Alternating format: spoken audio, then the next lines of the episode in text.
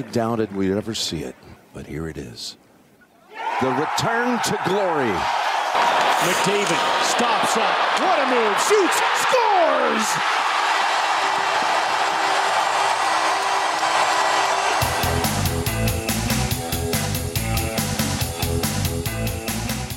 Welcome to The Outsiders, brought to you by the Macintosh Group at Remax River City. This is podcast number 32. I'm Bryn Griffiths along with Robin Brownlee. How you doing today? I'm terrific, and I've got to say, Bryn, because we've been working remotely the last little while, Yeah. since we got back at it, actually, we are at the Bryn Griffiths home studio, and it's rather impressive. And who are all? What are all the pictures of that old guy on the wall over there? Funny, you know, I had a conversation once with a friend of ours, Terry Jones, and we were talking about media accreditation. I had boxes of them. I mean, I know you've got boxes of them, but one of the things that he mentioned to me was putting them into shadow boxes or frames so that you could see the body of your work, right? And so that you would be able to. be- what- So anyway, I've I've gone and done that. I took about maybe a third of all my media accreditations, and I put them together and put them in a frame, and you know they've all got stories attached to them mm-hmm. And it's kind of fun. Like I've got a couple of Super Bowl accreditations of the three that I have I've, I've attended. You know, uh, when I worked for the Oilers, I still have a couple of the accreditations from drafts that I went to. Uh, media passes from Grey Cups. I've got a couple up there. Stanley Cup championships, Eskimo and Calgary Stampeder accreditations when I was working in Edmonton and Calgary. A couple of pictures of me holding the Stanley Cup one on an aircraft with Adam Graves. For goodness sakes, that goes back to uh, that goes back to 1990, and some uh, newspaper clippings from when I worked in Moose Jaw, Saskatchewan, covering the Moose Jaw Warriors, doing play-by-play. So I'm happy with that.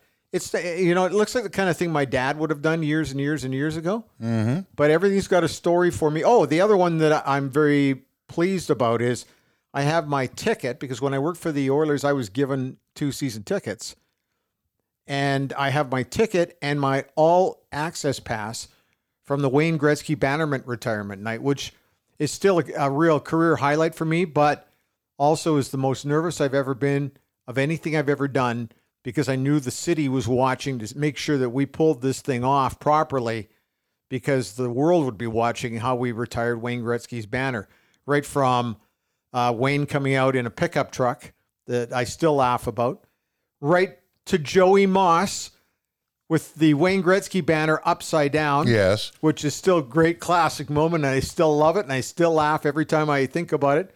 Anyway, so it's uh, I'm happy I did it. I got the time to do it, so why wouldn't I? Well, long past the time when your fears are alleviated or not, the Oilers pulled it off. They tend to do that with the pregame ceremonies. That's one thing. Great teams, bad teams, in between teams, they've always done those kind of things first class. And that Gretzky banner night was uh, one for the uh, memory banks. Yeah, it certainly was. It was for me. That's and I slept like a baby that night, but I didn't get to bed till very late as well. Hey, a couple of things we're going to touch on. One, this is Masters Week, and I love watching the Masters in April.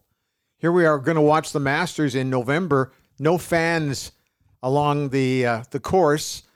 I don't think you're going to see the flower beds blooming like we do every April. It's going to have a different look about it. But joining us on the podcast today, longtime writer, hockey writer. Uh, he's done it all. But one of the things that he did exceptionally well was write about golf, and that's Cam Cole, a friend of ours, I'm happy to say. And he's going to join us to talk about uh, his reflections of Augusta National and that whole experience, and a little bit of other golf stuff too while we're talking about it. But uh, a couple other little uh, things I want to talk about before we get going here. This past week, I felt completely lost because during the weekdays, now that the World Series is over, okay, so there's no NHL hockey, there's no NBA, there is no there's there's no World Series. So Monday through Friday, I'm a little lost. I make it up with college football and the NFL on Saturday and Sunday, and maybe some other sports, but I'm struggling with live sports, not seeing enough of it when I want, not just on the weekend. Are you and and you know, it's great to have extra family time. I don't think it, it's not affecting you, is it? Oh no, I mean we're we're you know happy as bugs in a rug at home uh, through all this uh, COVID stuff. But you know what? We're lucky. Speaking of Cam, it's going to be different. But you know, the Masters has always signaled sort of the official arrival of spring for me. Yeah. Well, now it's the official arrival of November. Uh, it's going to be different, and it's got a limited run, but at least we've got that coming up. Hopefully, we get to a point, you know, where we can get some other sports up and running. It's going to take a while. We still have to wait on the National Hockey League. What are they going to do? We have to get, you know. Well, look, look at the NBA say they're going to start up on the 22nd of December. Well, I tell you, I, I hope they can because the thing that's put us in the situation we're in, not to harp on it, we got to get the COVID numbers under under control Yeah. because I don't want to, you know, I don't know what hockey's going to be like starting in January if they in fact get it done then in terms of the NHL or the NBA now, but I'd like to see it happen because if we if the numbers aren't right, we're not even going to be able to play limited season. So hopefully we straighten that out and we're not looking for yet another Netflix series to watch. One of the things you and I've been talking about off off air, if you, if we can still call it that on this podcast, is talking about getting to our guests a little quicker, and we can talk more at the back end, and that's what we're going to try to do. We're going to get to Cam Cole coming up here shortly, but we have to tell you the Outsiders is brought to you by the Macintosh Group at Remax River City. 2020 has been a real interesting year for everybody. I don't think that uh, that's a real shocker or a news bulletin. Certainly brought on some new challenges when it comes to selling homes in the Edmonton area and also right across the country. But the Macintosh Group at Remax River City, they rose to that challenge and they're finishing the year rather successfully. They're really quite pleased with how the year has rolled out, considering how it started. We've uh, just started a podcast. I'm working with Brent on a podcast called Just Sold with Brent McIntosh, which you can also download. And Brent's uh, got some interesting little tidbits that you can catch. So all you have to do is go to your favorite ear candy sites like uh, obviously Apple Podcasts and Spotify, and the same way you get a hold of this podcast. And uh, you can tune them in for sure. But if you're looking for a real professional group to help you sell or buy a home, then uh, then give Brent and his team a call. They'd love to hear from you. Uh, you could reach them, the Macintosh Group, at 780-464-0075 or the or sorry the and the website is macintoshgroup.ca is the website and they're looking for sellers, buyers, and they're also looking for a new agent. So if that is uh, an area that let's say you're out of work but you have that skill set, give Brent a call. They would love to hear you over there.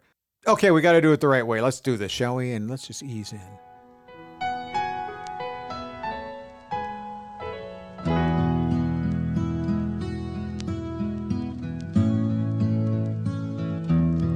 Are you feeling relaxed, Robin? Are you okay over there? I'm sleeping now. Well, you don't have to be because he's uh, about to speak. The Masters. I love this week. This is a great week. I think I prefer it in April rather than November. But, you know, for us, we're just watching it on TV. We don't have that opportunity to actually go. So we decided let's talk to the one guy that we know has been there a lot, and that is Cam Cole, longtime writer. Hey, Cam, how you doing? Good, Brent. How are you? I'm doing great, thank you. It's uh, it really is a special week just to watch it on television. But do you remember the first time that you went to Augusta National and what that was like? I do remember because I was down in uh, Jacksonville uh, for the end of spring training and uh, drove up through Georgia and South Carolina and uh, ended up kind of writing a travelogue piece about the journey up through all these backwoods places to get to this gleaming, sunshiny oasis in the middle of a bunch of strip malls and you know not a very pretty town but a very awesome golf course. And it was uh it was quite an experience walking up uh from the press center just a few steps out to the edge of the number one fairway on a morning when not one spectator had yet set foot on the club uh, and just seeing how incredibly manicured everything was. It was like stepping into the Garden of Eden. I guess it was just amazing, and I, I've never forgotten that. Every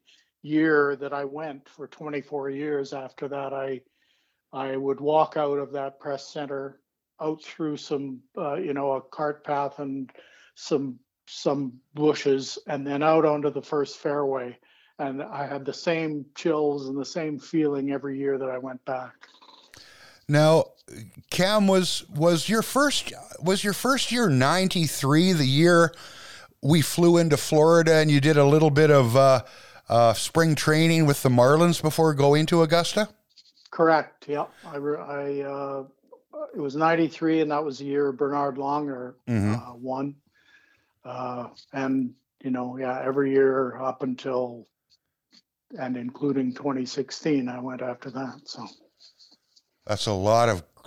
I tell you what, that's a lot of bucket list stuff there, Cam. Um, you were obviously there for uh, Mike Weir's win. Uh, you were there for uh, Tigers' dominance of what was it, four in six years or seven years before he he got this last one in nineteen. Um, to ask you for highlights would take a long time, but when you think back to that, how about the talk about the Weir thing just from the Canadian angle? That was huge back then, wasn't it? Well, it was in the middle of Tiger's prime and Phil Mickelson's prime. And so, you know, from 91 to and including 96, uh, only Tiger or Phil won the Masters, except, I'm sorry, 2001 to 2006, except the year that Mike Weir won. And so he won that thing in the middle of two great players' primes. And I think not a lot of people give him enough credit for what it took to do that uh, for a guy that doesn't hit the ball a mile on a course that really rewards the long hitters. So uh, just a it was it was a fantastic week. Uh, not a great weather week, kind of a really lousy weather week, as a matter of fact. And it was also the week that uh, Martha Burk had her protest. Oh uh, yeah. over the old men's club and uh, and all that. And so there was a lot to write about beside Mike's win, but Mike's win uh, by itself was certainly one of the highlights of uh, of the 66 or so major golf championships that I got to cover. That was a that was a great week. Cam, that particular week, when did you start to think, hey, you know, this Mike Weir story is not only developing, we might have a real winner here? Well, Mike has Mike had had already a good season at that point. He'd won a couple of tournaments, and he'd uh, you know, so he wasn't a total outsider. I don't think many people gave him a chance on a a wet and soggy Augusta course to uh, to stick with the big hitters. But uh, he started well, and he he just kept making the putts. And I think uh, Mike has always been one of those streaky putters where if he got the putter going, uh, he was dangerous. And uh, so I don't think even up to the last day, uh, he was by any means a favorite, but uh, he had to complete one round uh, overnight sort of thing and f- clean it up the next morning. And then, you know, so it was kind of a long slog to to get the job done. But boy, he made every putt that he looked at coming down the stretch, including some real testers, including I thought the clutch putt of all time for him on 18 just to get into the playoff. And, uh, uh, you know, I would say maybe Sunday morning, it looked like Mike had himself a chance to do this thing. Not until then. It's interesting when you look at a guy like Weir, who, like you said, uh, got his win when there were some other dominant players there. Uh, you go to a guy uh, like Tiger, uh, who's back in it this year, as is Mike Weir, all these years later. Uh, Tiger was more obviously not telling you anything you don't know. Uh, he was the long guy, he was the athletic guy, totally different player. Um, people always want to compare eras and you know he's got the he's got the five green jackets now. But talk about those t- tiger years for lack of a, a better term. I'm trying to think of a a more dominant uh, golfer. I haven't seen one because jack nicklaus is a little too far back for even me but um, has there been another stretch like that for anybody?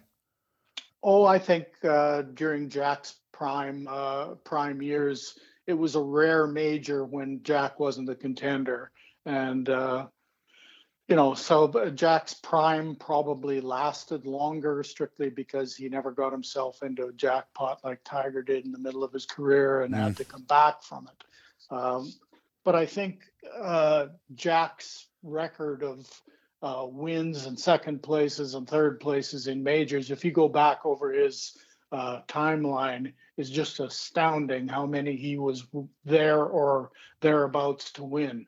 And uh, so yeah, I would say that the, the, the similarity between those two is that each was in his day, at least early in his day, much longer than almost anybody else. I mean, Jack was a big, big hitter at a time when you know they were still using persimmon wooden clubs and uh, uh, golf balls. So uh, you know the distances that you look at are not the same, uh, but the the margin that each player had over the others of mm-hmm. his time was similar, and uh, and that's always been an advantage at Augusta. So Jack's won six and Tiger's won five, and Phil's won three, and you know some some pretty pretty big hitters there have have done very well at Augusta. Yeah, that's the thing. I guess you know, in many cases, you know what you see. And uh, you're a little bit older than me, not that much, but I just don't remember seeing Jack. The record book tells me uh, everything I need to know. And I don't think uh, Tiger pulls ahead in that greatest of all time argument because he's lost that time where it went off the rails for him. And I, I don't think he has enough time left to get it back. But, um, those two dominant at the top uh, in their eras. Is there anybody out there right now, Cam, whether we're talking, you know, playing at Augusta coming up here or just in general that has a chance to put together any kind of stretch even resembling what we saw to those two? I mean, I don't know. Does, does Dustin Johnson have any shot? Is there a name out there that has a chance that's young enough and good enough to be that good or almost? Well, I mean, the, the key is young enough, right? Uh, for for a while, it looked like Jordan Spieth was going to be that guy. He finished second in his first Masters in 2014, won it in 2015, finished second in 2016. It looked like he was going to be there every time he teed it up there because he just seemed to love the golf course and it loved him back. And then disaster struck, and uh, he hasn't been the same player since. So Augusta giveth and Augusta taketh away in terms of his career. I don't know that he's going to be able to resurrect things. Uh, the obvious names are guys like uh, Bryson DeChambeau. If he if he is able to overpower this course, the new Bryson DeChambeau, the the the gorilla. Yeah. If he's able to overpower this course this year or next year, and stays healthy. I don't know how the heck he's going to do it swinging as hard as he does, but if he manages to keep his body working and discovers the the secret of unlocking Augusta, uh, he's got the length to do whatever he wants to with that golf course or almost any other golf course. Uh, he would be the guy that stands out to me as young enough and strong enough and long enough to get it done there's other guys that are that are really really good players. Collin Morikawa, good young player. Uh, you know, Koepka, who's not maybe young enough at this point to go on a run like Tiger had, but he he seems to be immune to major championship nerves. He just goes out and plays mm-hmm. and and wins a lot, and so you know there's a few guys, but you, I really do believe that Nicklaus was and Tiger was more than generational players. They were they were all time players, and I just don't see anybody doing the kinds of things that that they did. Uh, maybe it'll happen. Maybe there's there's more guys down the road, but I don't think we're in that era yet. You've seen him play up close. You know, get a chance to watch him on television. What's happened to Rory? I don't think Rory's head is uh, a hundred percent in it. I think Rory's Rory's such an interesting guy, and I, I, I love Rory. I think he's uh, an honest, you know, sort of unflinching about his own abilities and everybody else's. He's uh, he won't duck a question. He'll give you a, an honest answer.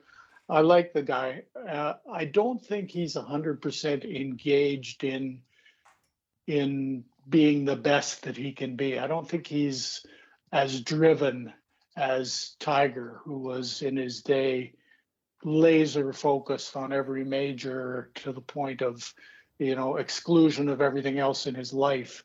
And I think uh, I think Rory's just got too many other interests, and he's too engaging and too engaged in in life to be that that uh, consistent. And so when things start going to heck for him on a in a round of golf, he kind of shrugs it off. He doesn't look like he's, you know, going to battle uh, through it. He's not a grinder per se, the way Tiger was. Tiger never gave up on a shot, whereas Rory will kind of shrug it off and say, "Oh, it's not my week."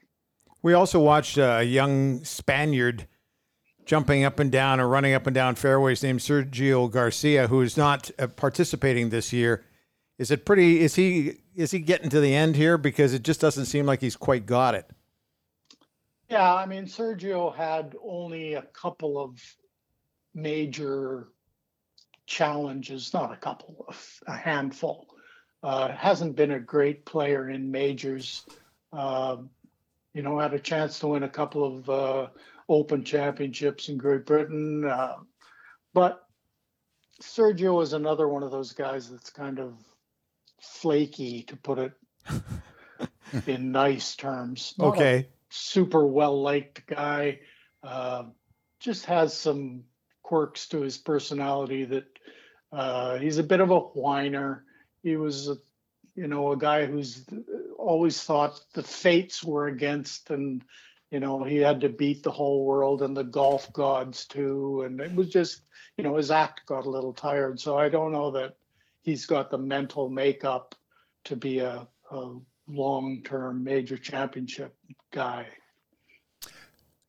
Cam, uh, it's interesting to me. I look through the field here, and there's the young guys who are going to contend, and then I see a name like, you know, Mike Weir. Uh, I see Vijay Singh. I see some other older players. Now, these guys likely aren't going to challenge for anything, but when you watch them play, it's one another one of those reminders of how quickly time goes by, isn't it? Well, there is kind of a you know an invisible line there for most players where they get to a certain age and something deserts them.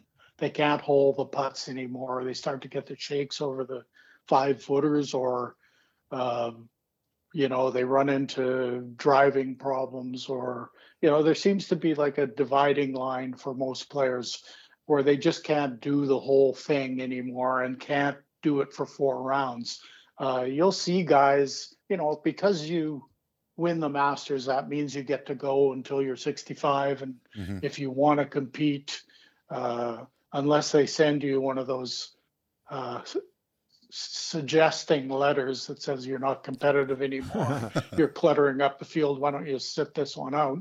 Which the Masters sometimes does to guys. Uh, but basically, you're allowed to keep playing there, and so these guys go back every year because it's a, a wonderful experience and it's a tribute to what they've done in their careers. But there are lots of guys in every Masters field that have no chance to win, and sadly, I would put Mike and Vijay and some of those guys in that category. They've just reached an age where mm-hmm. uh, they can compete on the Champions Tour, but this is a great, big, long golf course and and demands a, a top level game from whoever's going to contend. And those guys don't have enough of the elements anymore. Now, speaking of that group, I see Fred Couples now I tell you, was there ever a more beautiful golf swing than Fred Couples? And the the physical problems he had, we'd see him uh, with some more uh, titles on his resume if it wasn't for those, wouldn't we? Well, we sure would, and uh, it would have been a very popular thing if he'd been able to win a lot more majors than just the one, uh, the one Masters. In '92 was the year before I started going to the Masters, so uh, I kind of missed Freddie's era of uh, certainly his win, although it seemed like every year that I went back, uh, Freddie, 20 years later, was still, you know, was still up there in the first couple of rounds. And you go, Freddie, he just has such a rhythmic, perfect tempo golf swing, and he can still get it out there a long way, not as long as the big hitters of today, but long enough at Augusta that he was able to play long after you would have thought his prime was long gone. He was just one of those dogged guys that would always be hanging around and hanging around. You go, how is Freddie doing this? And it's it was an every year occurrence or an every second year occurrence. Make you shake your head. Well, staying with that, we keep hearing people always talk about how important the experience is for the veteran guys who've not only won there but have played there year after year after year. Here's the question for you: Is that experience more important in the first two rounds or the last two rounds? Well, it's the the closer you get to actually con- contending on Sunday, the more experience matters because the uh, you know maybe it'll be different without the crowds this year. I think that's a good question whether the the intensity of playing that final round and the back the quote unquote back nine on Sunday is as excruciating an experience, but under normal conditions, uh, the back nine on Sunday will really separate you from your intestines if you're not if you haven't been there before or if you uh, haven't been in content contention in a major very often. So that's where it really pays off. I think the lots of lots of guys who have never you know been on the map before will be on the leaderboard the first two days. You see weird leaders all the time after the first round or even the second round, but it uh, it percolates as the tournament goes on, and you start to see the the uh, great players rise up on the leaderboards to the point where there are there are not very many pretenders up there, generally speaking, on Sunday. Why is it that golf magic seems to be elevated not only at this event, but also the Open Championship? Is it just the tradition and the history? that takes it to the next level? I really think that that great courses and great events bring out greatness in great players. So my last uh, Open Championship at Troon in 2016 was that uh, great battle between Henrik Stenson and Phil Mickelson, where they just threw haymakers at each other on every hole of the final round. It's the greatest duel I'd ever seen. I never saw the Nicklaus Tom Watson uh, Turnberry thing in 75. Uh, mm. But, you know, this was sensational. And I really thought that, and I've thought often that the courses over there and this one, because they play it every year, really bring out something special from these players. And it's a rare major, rare open championship or masters that I've covered that didn't have just incredible drama and incredible play from the winner. Speaking of drama, uh, before you came on, Bryn and I were YouTubing Tiger Woods chip in. Not only the circumstances of that huge bend and the ready made Nike commercial it provided with the uh, ball sitting on the lip, but the call was fabulous. Now, were you back in the media center banging off a story? Were you in the gallery? Where were you when that moment unfolded? At that moment, I was probably still in the media center. In fact, I do remember seeing it on my monitor, which they, they give you a monitor right in front of your uh, seat uh, at every seat. Uh, nowadays, there's two or three, but in those days there was a there was a monitor there, and then there's also a big screen. And I'm sure I would have been pounding my copy at that point, uh, and then went out to 18 as they came in uh, up 18. So if I'm not mistaken, gee, I can't quite remember. I think that's the year he ended up in a playoff with Chris DiMarco. And uh, and so I would have been out there at 18 to watch them play mm-hmm. that hole because it's you know maybe 100 and 150 yards meters from the uh, press center up to the 18th green. So Yeah, I'm pretty sure I would have watched that one on TV and been just as awestruck as everybody else sitting at home. You said up to the 18th. I've talked to so many people who've gone there, and I asked them for their impressions of their first outing there. They always talk about the elevation, how you don't see that on television. It it seems like it's flattened out for TV. Did you feel the same way? Like there's a little more hill hilly action there than you would think. Oh, there's a lot more hilly action. If you want to walk that course, which I've only done about a hundred times, you have to, you know, pack a lunch literally because it's a hard climb in some places. The the walk up 18 is straight uphill all the way to the green from tee to tee to green. It's like you get down to a little uh, low spot just below the tee, and then it's a trek up the hill to the 18th green. And there's a few spots like number eight that are like that, and and some real elevation changes that you didn't see at all before HDTV. Yeah, and you can see now somewhat, uh, and depending on the camera angles, uh, you can pick out some some relief in the topography. But it really is it really is a surprisingly hilly piece of uh, architecture and, and a great walk if you're looking for exercise. Now, Cam, you've seen that firsthand watching those guys play it, but to the envy of many, you've also played that course, and you're a you're a hell of a golfer. At least you were last time I saw. Talk about how many times did you actually play it, and talk about walking down the fairways and putting on the greens that you were writing about other people playing on all those years? Well, you know, I I played it three times. I played it in uh, '96 after uh, Faldo beat Greg Norman, and then I played it after I think Phil's win in 2004 or so, and then played it again in 2000. I don't know, 13 or something. It, it's a deal where you enter the lottery with your press ticket. When you when you check in they give you your credentials and a little ticket like a you know drink ticket sort of thing and you drop it in the jar and it's got your number on it and you keep the, the stub. And uh, they write down your number and blah blah blah. And on sunday morning or saturday morning they draw the names of those guys who get to play the course on monday morning. And uh, if you win uh, you can't even enter the lottery for the next seven years. Wow. And so by covering 24 of these things, I got to enter it several, uh, you know, several times and uh, was lucky enough to get picked three times.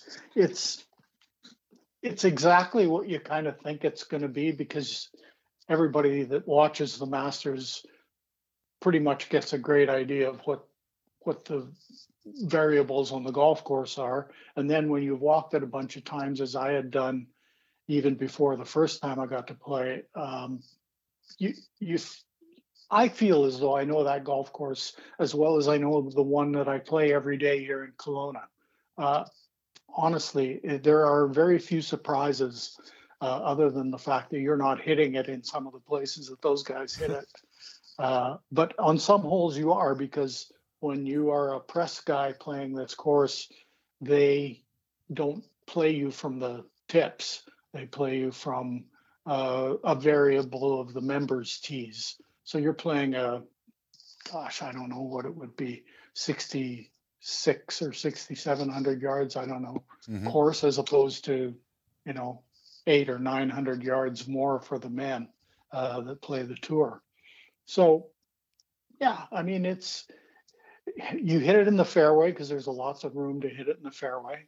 But then as you approach the greens, you realize, darn it, I put it in the wrong part of the fairway here to get any chance to get it on the green in a puttable area. There's little areas of the green that you've got to hit if you want to go to the flag that they have that day.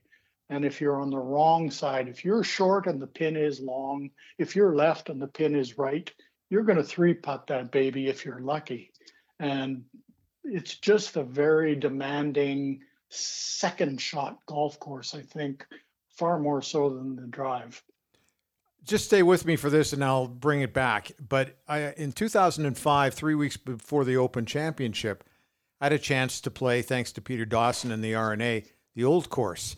And they set me up with a caddy. And his advice for me, as everybody's standing around the white picket fence, is tee the ball up high in a real Scottish brogue. That way it'll look good rather than top the ball and have to chase it down there a little bit. Were you given any assistance or did you have to pretty much go on your own on that course? No, you have a caddy. Um, uh, you either pay a caddy, as I did the first two times, or uh, and they are club caddies. Yeah. Uh, or the third time, they had evolved the uh, press draw to such a point as to haul us into the media center, all the lottery winners, and say, okay, here's how it's going to be tomorrow when you come here. You are going to be a member of Augusta National Golf Course. You don't put your hand in your pocket at any point. You will drive up Magnolia Lane. We will park your car for you. Hmm. Uh, we'll take your clubs out. We'll set you up with a caddy who will take your clubs down to the practice range. You will have breakfast. Uh, you will change in the champions locker room. You will have breakfast in the clubhouse, then meet your caddy at the range. You'll practice for as long as you can before your tee time. Uh, and then uh, on the first tee, we will announce your name and uh, off you go and say you're not allowed to pay your caddy because we take care of that. Huh. So it was like a wow. an incredible experience the last time, far more so than the first two, which were still pretty good. And uh, but none of us in my group anyway could live with the fact that we weren't giving our caddies anything for the you know for the effort so i remember gave my guy a hundred bucks i think and the other guys i think gave their caddies whatever they decided but to me the idea of playing Augusta National and all it sets you back is a hundred bucks is like a hmm. wow, you know, literally winning the other lottery. So, uh, yeah, what a what a fantastic experience that was, and and uh, would be hard pressed to think of any other career I could have had that would have given me some of the opportunities I had that golf gave me. And I understand what you're saying entirely about needing a caddy at at the old course as well, because that's another mystery where if you don't know where to hit it, you're going to be in pot bunkers all day, chipping out oh, yeah. sideways. Well, so, I was told to aim at the TV tower when I realized the fairway's over to the right. and and the first thing I learned on the first two holes was whatever the caddy tells me, I'm doing it. Yeah, yeah. I remember a caddy at St Andrews telling me, you know, aim at that. Do you see that brick, uh, you know, stone building over there? And I go, yeah. He said, okay, there's your target. So I'd hit it, you know, an inch to the left of the, you know, by accident, and he'd go, oh, not there. you know. Yeah. But there's some great caddy story. I don't know how well you know Alan Watt, uh, the old CBC mm-hmm. radio guy, but Alan and Eskimo. Yeah. Uh, PR guy, but honestly, Alan has some hilarious stories. There's a, a Don Wittman story. I don't know how much time we still have. Oh, we're good. Uh, Don Wittman goes to St. Andrews, uh, I think during the Commonwealth Games in Edinburgh, God, back in the 80s, and he's he's on the first tee box, and his caddy is looking at him, and and uh, he says, "Look, I, I'm going to have to club you here, so." Why don't you take a few practice swings? And uh, by the way, what's your handicap? And Wittman says, I'm a I'm a nine. And the guy goes, Oh, okay, well, take a few swings for me. So Wittman takes a few swings, and the caddy stands back and he goes, You must be a hell of a putter. and That's if funny. you know St. Andrews, if you know St. Andrews, the first tee heads one direction, and just off to your left is the 18th green. Yeah, like right next to you.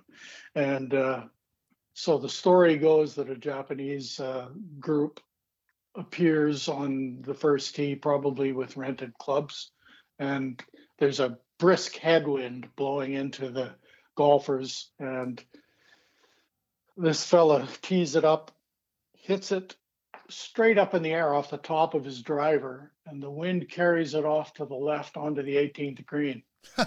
wow. And the caddy turns to him and he goes, Oh, a wee putting you around in two. That's fantastic. Oh, man. a anyway, wee putt.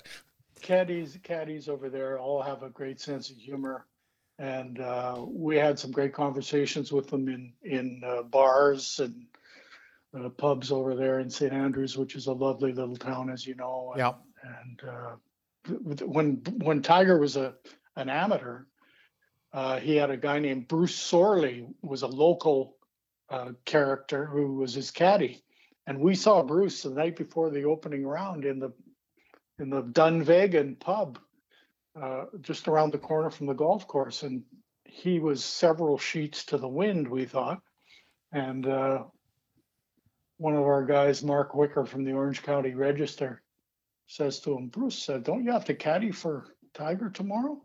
And he says, Oh, yeah. And he goes, Well, what are you doing drinking in here? He says, Well, I've just had the one. And so uh, we are going, Okay, we'll see. But there he was the next morning.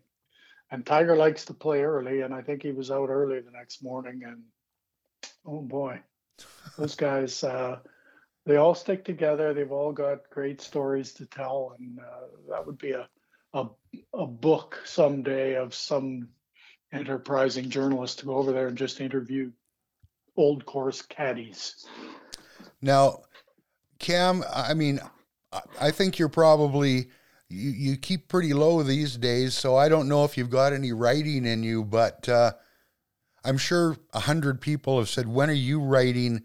a golf book because, and you know, not to grease you here, but I didn't, I haven't read a lot of, of better golf writing than what I saw out of the Masters. There's a bunch of really good guys, but you you put a touch to it that I always enjoyed. Do you have? Is there any chance at all ever that you're gonna maybe put pen to paper uh, about golf?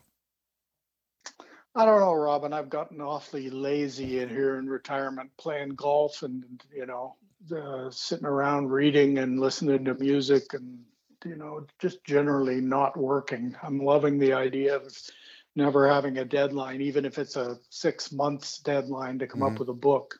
I'm just uh, I'm not highly motivated to do any writing anymore, and people that people that uh, read me for years are all amazed that I was able to give it up without, you know, a major trauma. But believe me, the business, as you well know, Robin, just became less and less and less fun as the years mm-hmm. went on.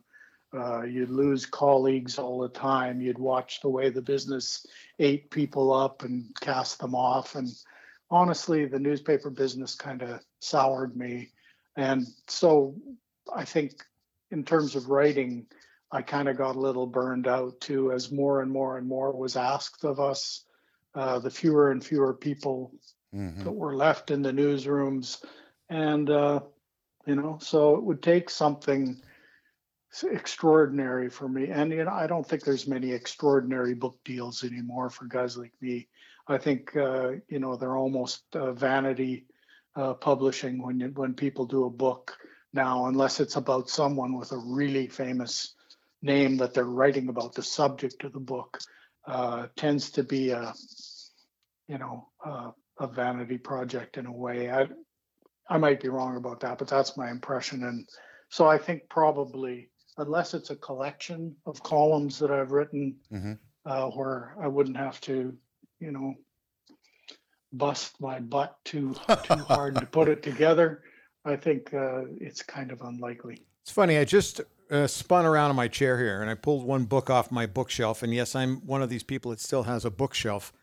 And there's a book called Playing Through by Curtis Gillespie, where he took his whole family and they set up camp in St. Andrews for a whole year. It's just a great read. I love going back to it over and over and over again because I find new things in it all the time. But when it comes to reading, uh, golf material. Do you have a favorite writer, a Canadian favorite writer, or a, an American, or any kind of writer, somebody who's able to convey the sport of golf the way you like it and would like to remember it?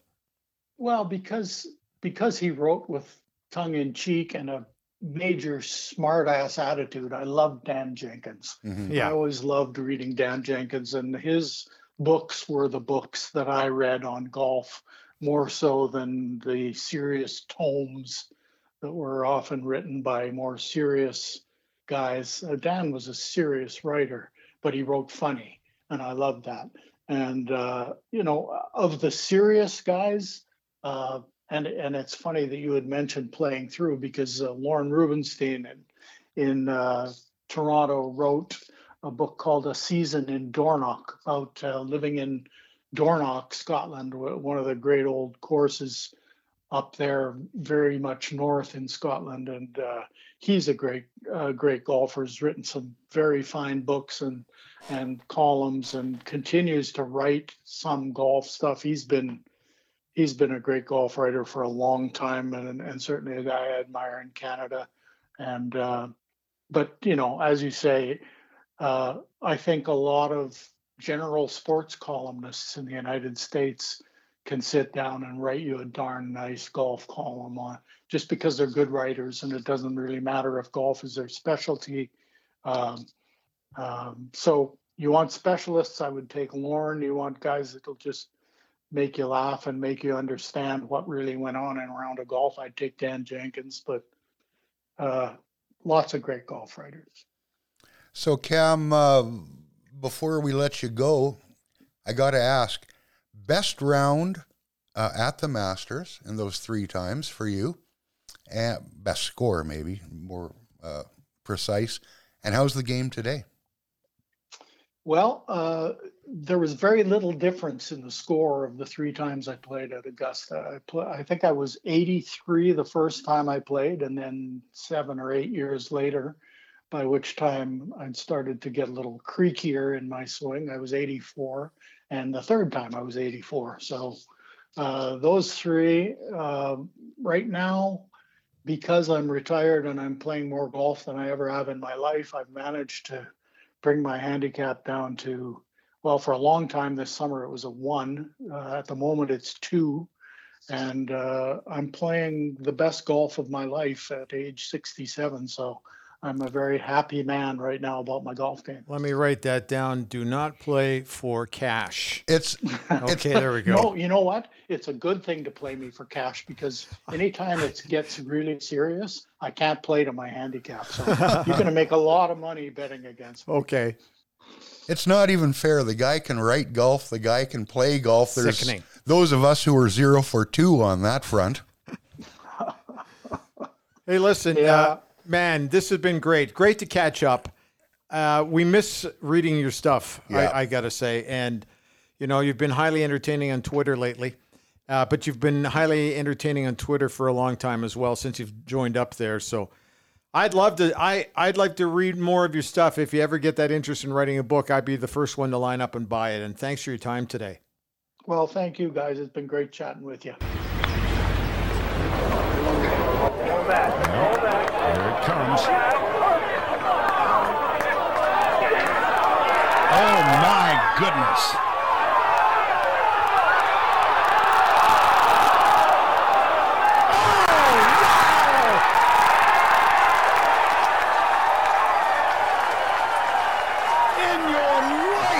Seen anything like that?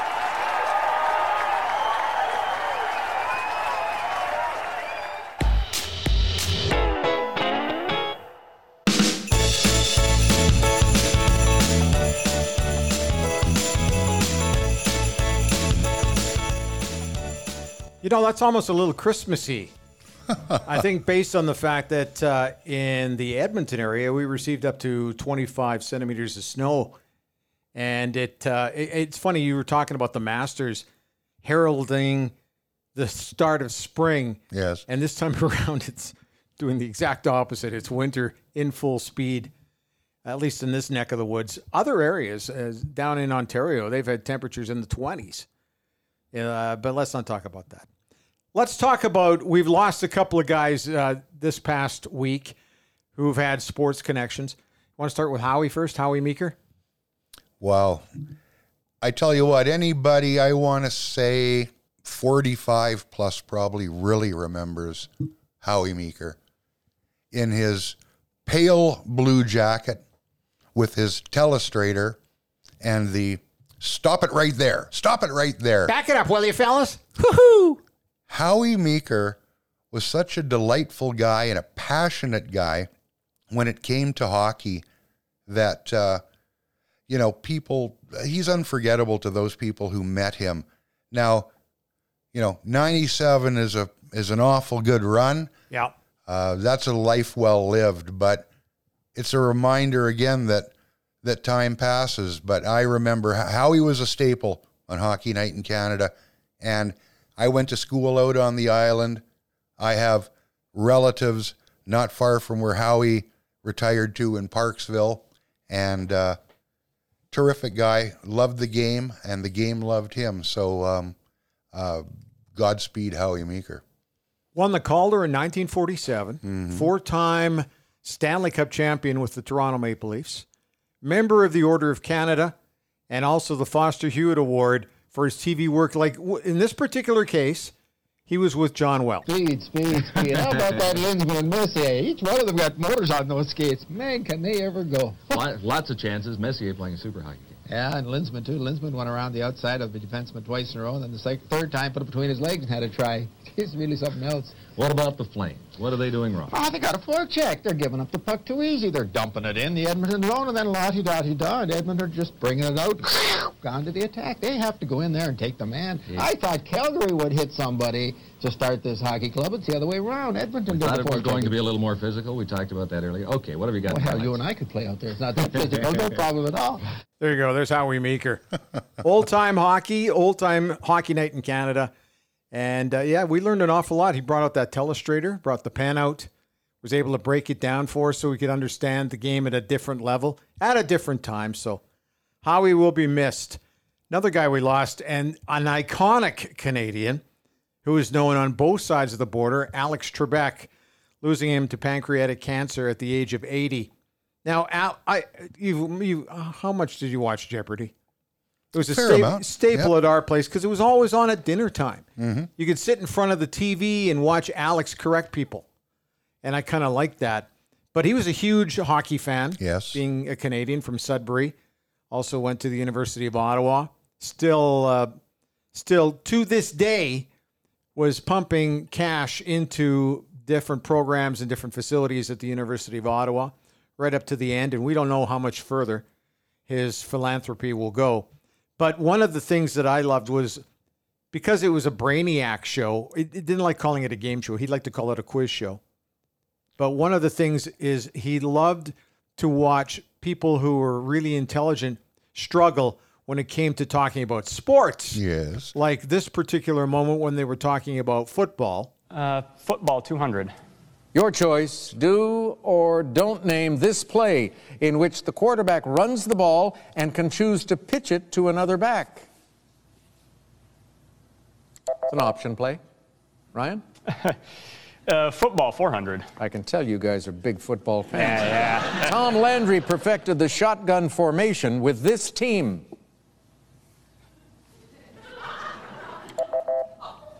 Dallas Cowboys. Uh, do you think we should go to commercial? Ryan? Take it on to 600. Okay, by signaling for one of these, a returner can reel in a kick without fear of getting tackled. Fair catch. Two clues left, Ryan. 800. These penalties are simultaneous violations by the offense and defense that cancel each other out. And they are called offsetting penalties. Let's look at the uh, $1,000 clue just for the fun of it. Jimmy? As Minneapolis' US Bank Stadium prepares to host Super Bowl 52, I'm looking at the Ring of Honor with names from this defensive line that took the Vikings to four Super Bowls. If you guys ring in and get this one, I will die. Who are the purple people eaters? We're going to take a break. I have to talk to them. Obviously, that was the, the last category. Nobody went near that category of that group. But anyway, uh, Alex, we'll miss you. Uh, I just don't know how they're going to continue on without him because when you do something that long, like almost four four decades, that's uh, you've become a part of people's fabric in their home. Yeah, it's it, like I said, two tough losses, and uh, we just wanted to salute both of them. Before we go, and before we uh, settle in and watch the Masters this week, uh, anything else you want to talk about? We've we've we've touched on a lot of stuff today. That Cam stuff was fantastic.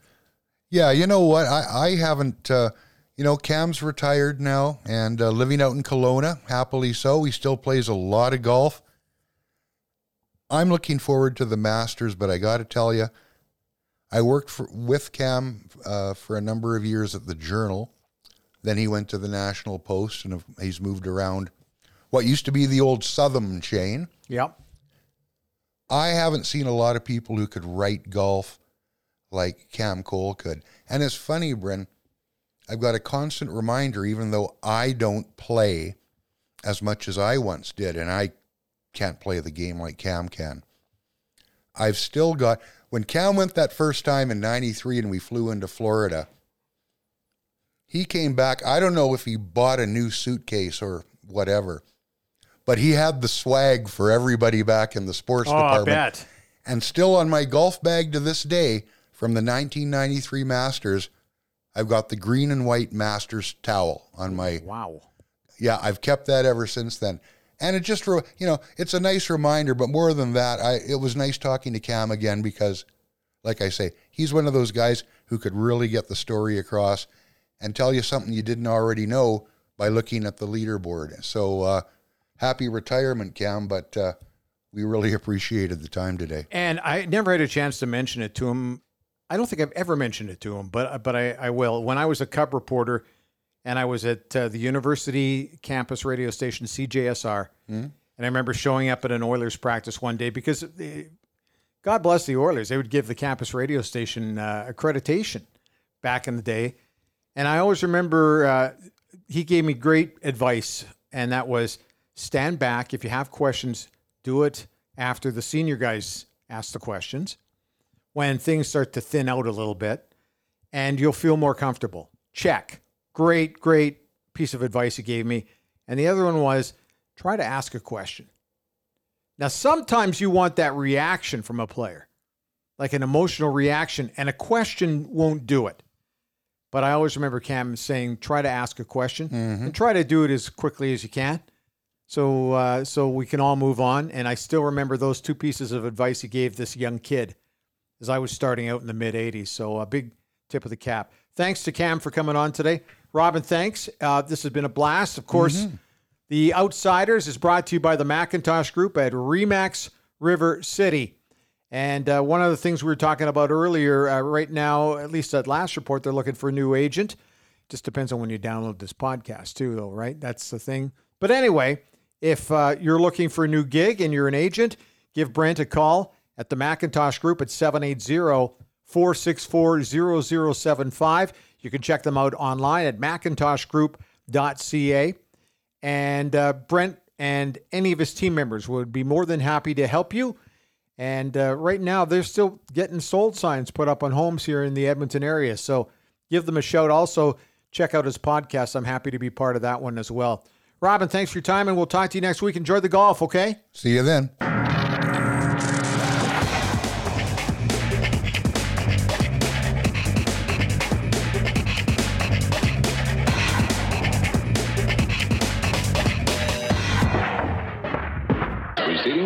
Recorded earlier because we were ashamed to do it now.